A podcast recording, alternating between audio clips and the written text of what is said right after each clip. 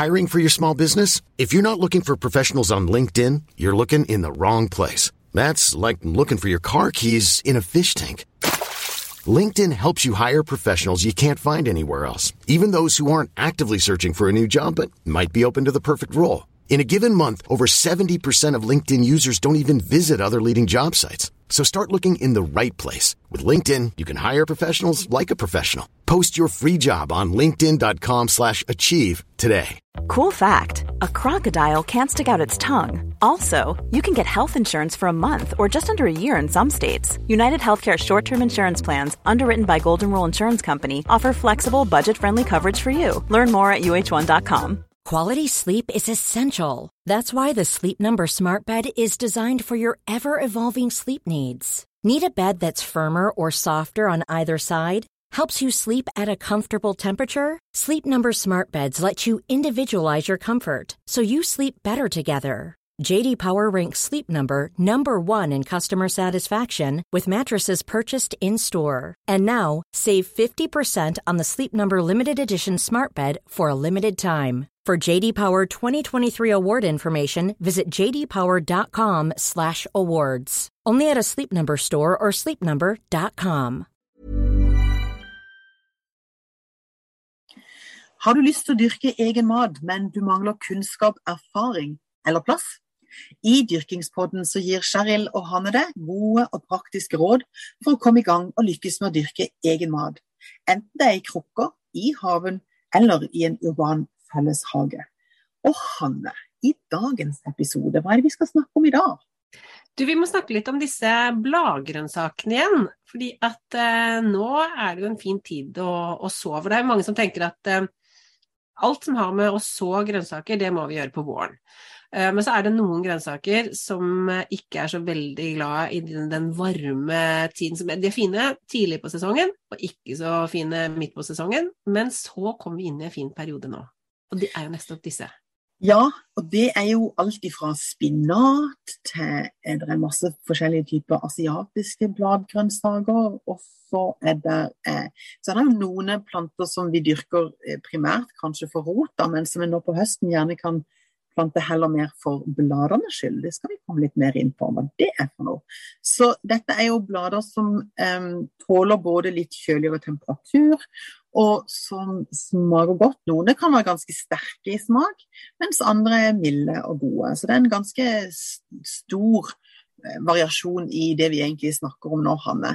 Eh, mm. Det, det, fine med det er jo at de fleste de trenger ikke så himla lang eh, dyrkingstid. Og så begynner vi jo å få litt ledig plass innimellom.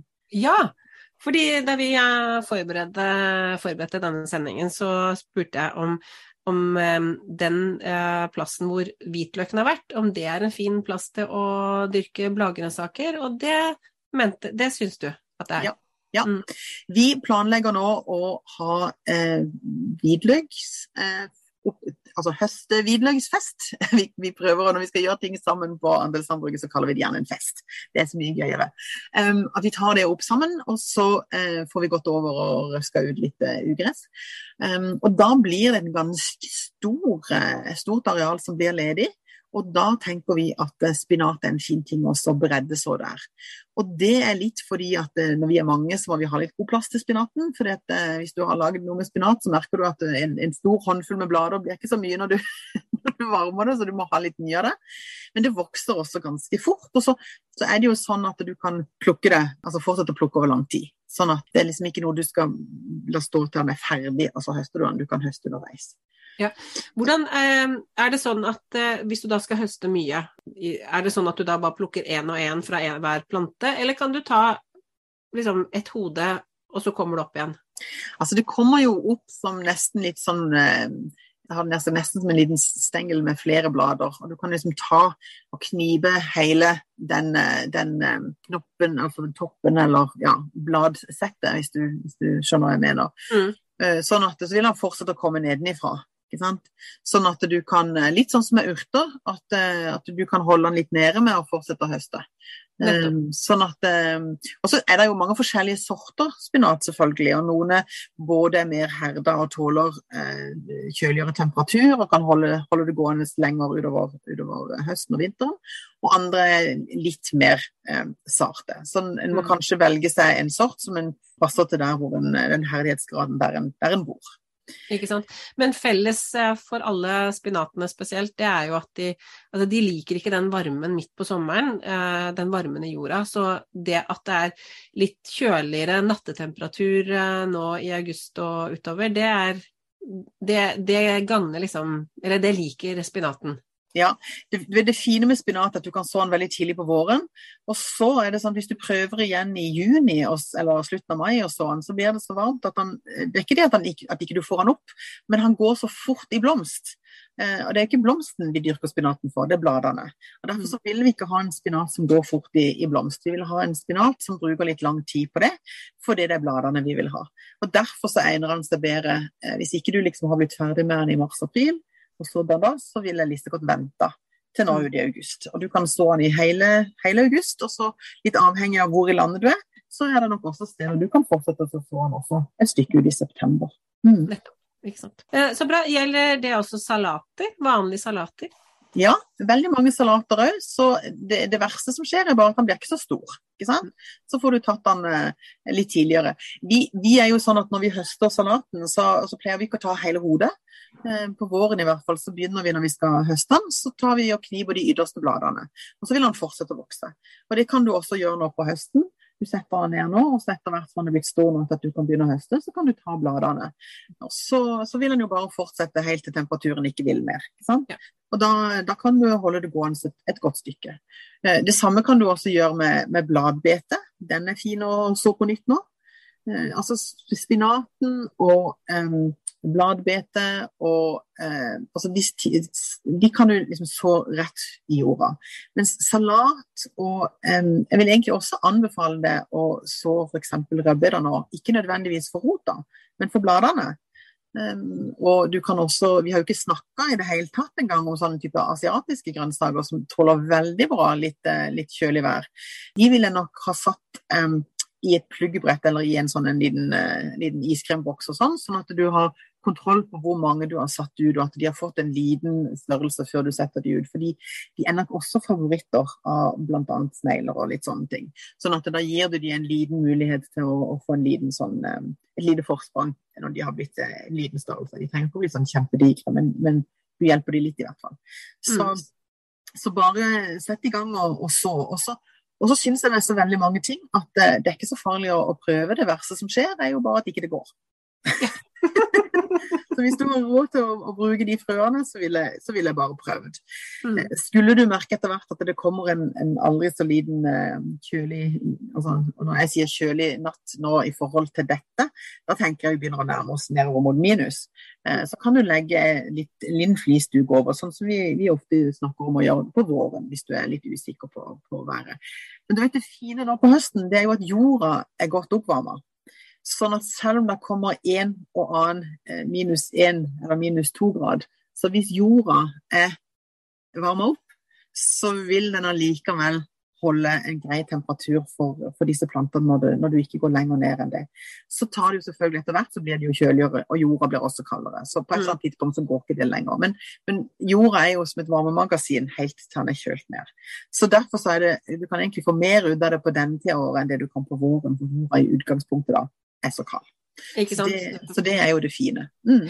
En annen ting eh, som er fint nå på denne tiden for mange ting, er jo nettopp at eh, du får den, den natte, nattedugget. Eh, I hvert fall frem til det blir nattefrost. Men eh, tidlig på sensommer, tidlig høst, så er jo det en fuktighet som plantene har eh, større glede av enn om våren, hvor det gjerne kan være, som du sier, enten så er det Altså det går fra å være frost i bakken og kaldt, eh, og til kanskje å bli veldig tørt veldig fort. Denne, liksom, når vårsola begynner å stå på, så blir det veldig fort tørt. Mens den tørken har man jo ikke noe utover høsten. Der er det mye mer dugg eh, og, på kvelden og natta, og det er jo nyttig eller bra for plantene. Mm. Jeg har lyst til at vi skal nevne noen av disse Asia grønnsakene. Ja. fordi at det er ikke alle som kanskje er klar over de, men, men, det fine med de er jo at i tillegg til å tåle litt lavere temperaturer, så er det mange av de som vokser veldig fort. Du har f.eks. pak choi den, den trenger bare en, en 30-40 dager før du kan høste den. Og det er jo bare en drøy måned. Mm. Sånn at, eh, at den, det kan du så i flere omganger nå fram til ja, Jeg ville i hvert fall gjort det i, i, hele august og kanskje et stykke ut i, ut i uh, september også. I hvert fall her på, på Agder så kan vi nok uh, holde på ganske lenge med den. Uh, det som er litt spesielt med, med pak choyen, det er at den er det, det er jo en kålplante.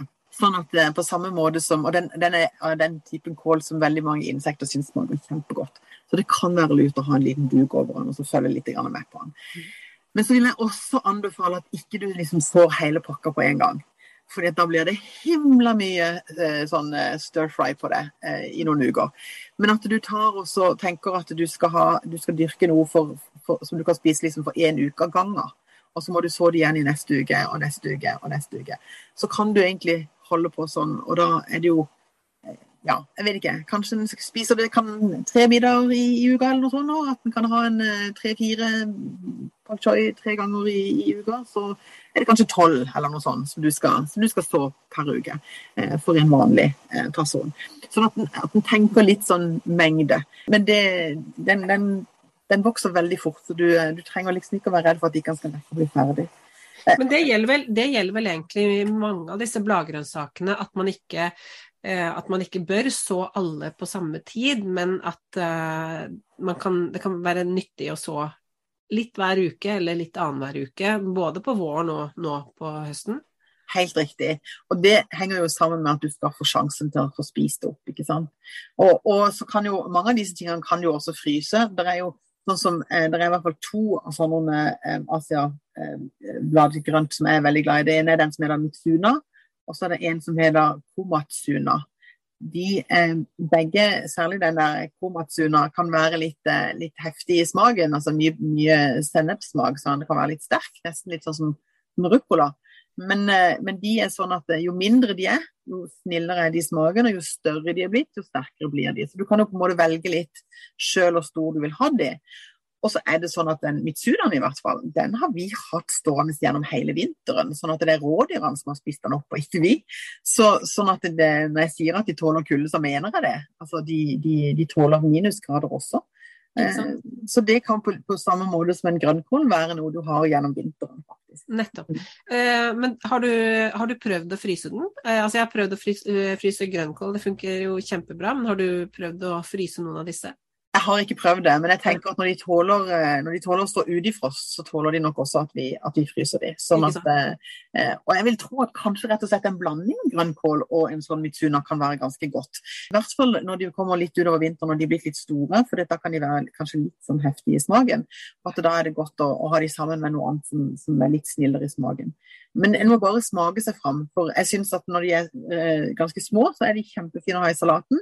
Når de blir veldig store, så, og da snakker vi om kanskje sånn halv meter høye, kan de bli, så kan de være litt sånn heftige. og Da vil jeg ha litt, litt mindre mengder eh, av de. Så det, men det, det, er veldig gøy med de der asiatiske eh, grønnsakene, fordi de, de vokser altså så utrolig fort. Og så tåler de så mye, og så varer de så lenge, og så gir de masse smak. Så, så eh, jeg unner flere rett og slett å, å, å, oppdage disse her. Og nå har jo vi bare nevnt noen få, det finnes masse mer. Det er bare å gå inn og se på, på hva som finnes eh, hos de som selger, selger frø. da. Mm. Ja, og så ser jeg at det er mange av disse som selger frø, som selger eh, sånne forskjellige kombinasjonspakker. Altså sånne miks. Eh, og det er litt gøy, fordi at eh, da vil du på et li ganske lite areal få mye rart å høste av, sånn at du får liksom den derre Nesten den derre poseblandingen som du kjøper i butikken. Du får liksom den i, den, i det du dyrker, det lille, på det lille dyrkingsarealet. Og det er jo eh, litt, eh, litt ekstra gøy. Helt riktig. Og så er det sånn at du kan bare knibe og knibe og knibe, og så vil det bare fortsette å komme. ikke sant? Sånn at det, En må liksom ikke være redd for at det, altså ting kan, trenger ikke å bli kjempedigert. Det, det, var derfor jeg mente det der med å, å rett og slett så rødbeder og sånn òg. fordi at da får du opp bladene på Det er ikke sikkert rota rekker å bli så kjempediger, men du får bladene, og de bladene er kjempegode å bruke i mat. De kan både være rå i salat, men du kan også varmebehandle de, altså sånn, litt sånn forsiktig. Så er de supergode og veldig, veldig sunne. Ja. Så det er litt gøy, da, for vi skal prøve en ny ting i år. Jeg har bare lyst til å nevne det. Eh, noe Ja. som heter amarant. Og Ja. det er, en, det er visstnok en veldig veldig gammel eh, plante opprinnelig fra Sør-Amerika, som jeg tror opprinnelig dyrkes for frøene. At de brukes litt sånn som knoa. Eh, men vi dyrker det da som en bladgrønnsak. Og den vi har, er altså knall mørk lilla. Det er nesten som en sånn rødvin i fargen. Eh, og den blir en halv meter høy. Og eh, nå er de blitt så store, de er kanskje 5-7 cm høye. De står i et pluggbrett som vi skal sette ut eh, der borte med eh, Jeg tenker vi kan ha de ved siden av spinaten der på det der eh, feltet vi skal høste eh, hvitløk fra. Og det gleder jeg meg veldig til å se. For hvis de blir sånn store og fine, sånn en halvmeter høye dyp, dyp lilla ved siden av disse mørkegrønne spinatplantene, så ser jeg for meg at det kan bli, det kan bli en lekker kombinasjon i, i en salat eller til, til, en middag i hvert fall. Så eh, vi får ta noen bilder hvis dette lykkes, så at ikke alle blir spist opp av rådyr når det går utover høsten.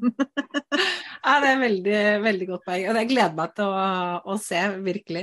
Eh, men du hadde en til som, eh, som, man, eh, som jeg tenker på som mer som ugress enn som, eh, som eh, matplante. Men jeg vet jo at den er spiselig for all del, og jeg syns den smaker veldig godt til og med.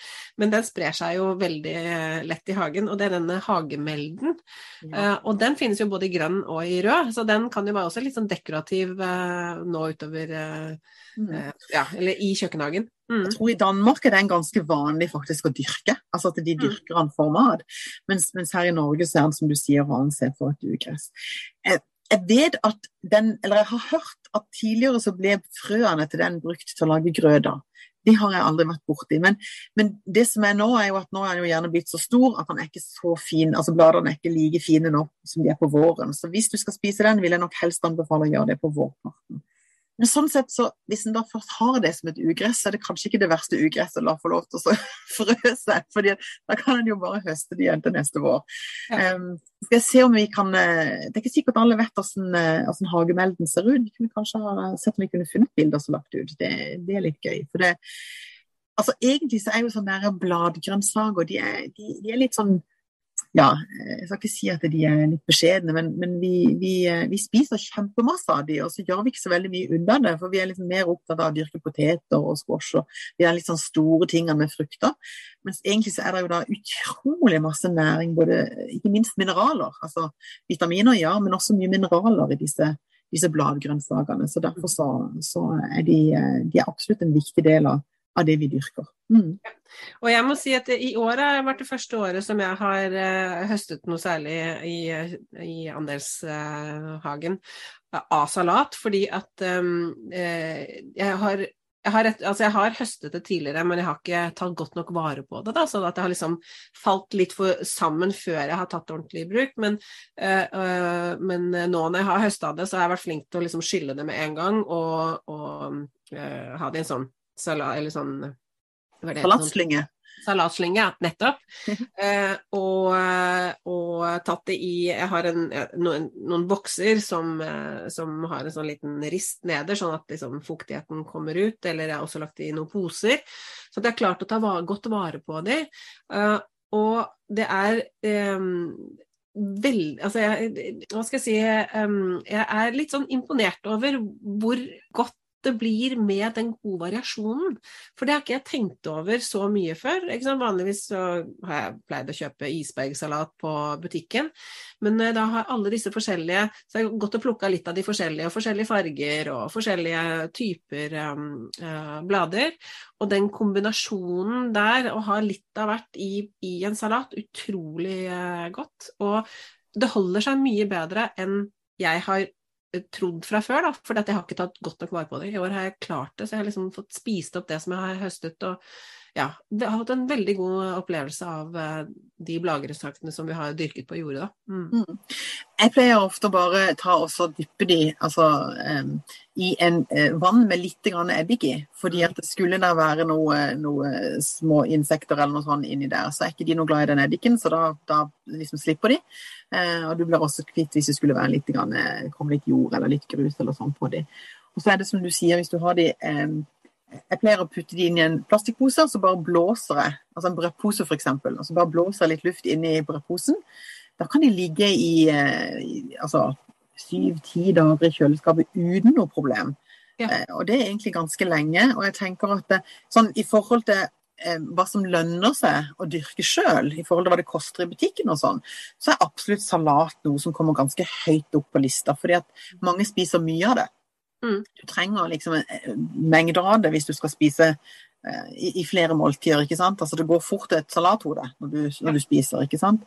Sånn at eh, det er veldig lønnsomt å, å dyrke sjøl. Å kunne gå og plukke sånn som du sier, disse salatbladene. og Du, du får sorter som ikke du får i butikken. Vi har, vi har f.eks. en som jeg syns er veldig gøy, den som heter Freckles.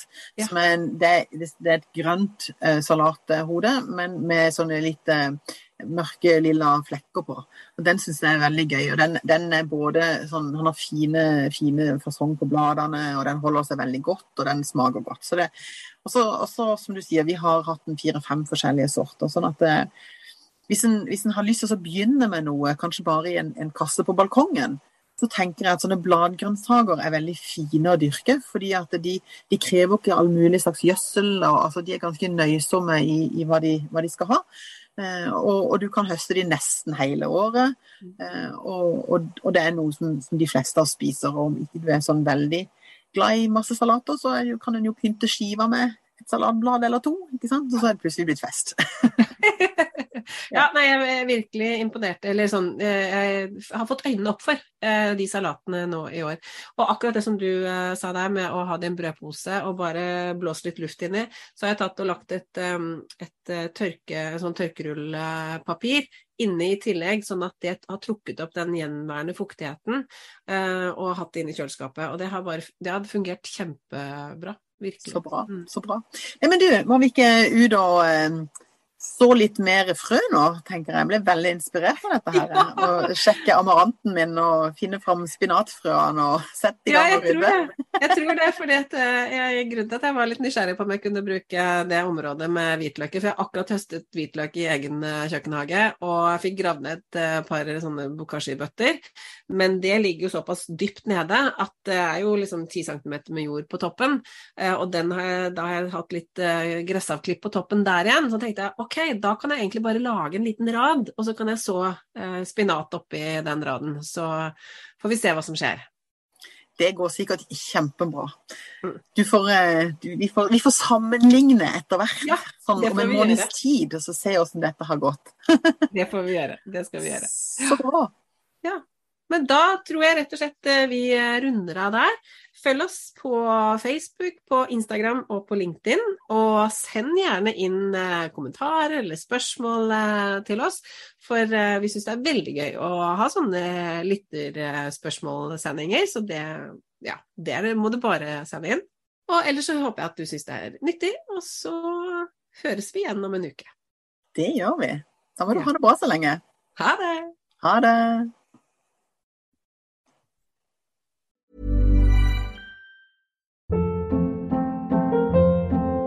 Hold up. What was that? Boring. No flavor. That was as bad as those leftovers you ate all week. Kiki Palmer here, and it's time to say hello to something fresh and guilt-free. Hello Fresh. Jazz up dinner with pecan-crusted chicken or garlic butter shrimp scampi. Now that's music to my mouth. Hello Fresh. Let's get this dinner party started. Discover all the delicious possibilities at hellofresh.com.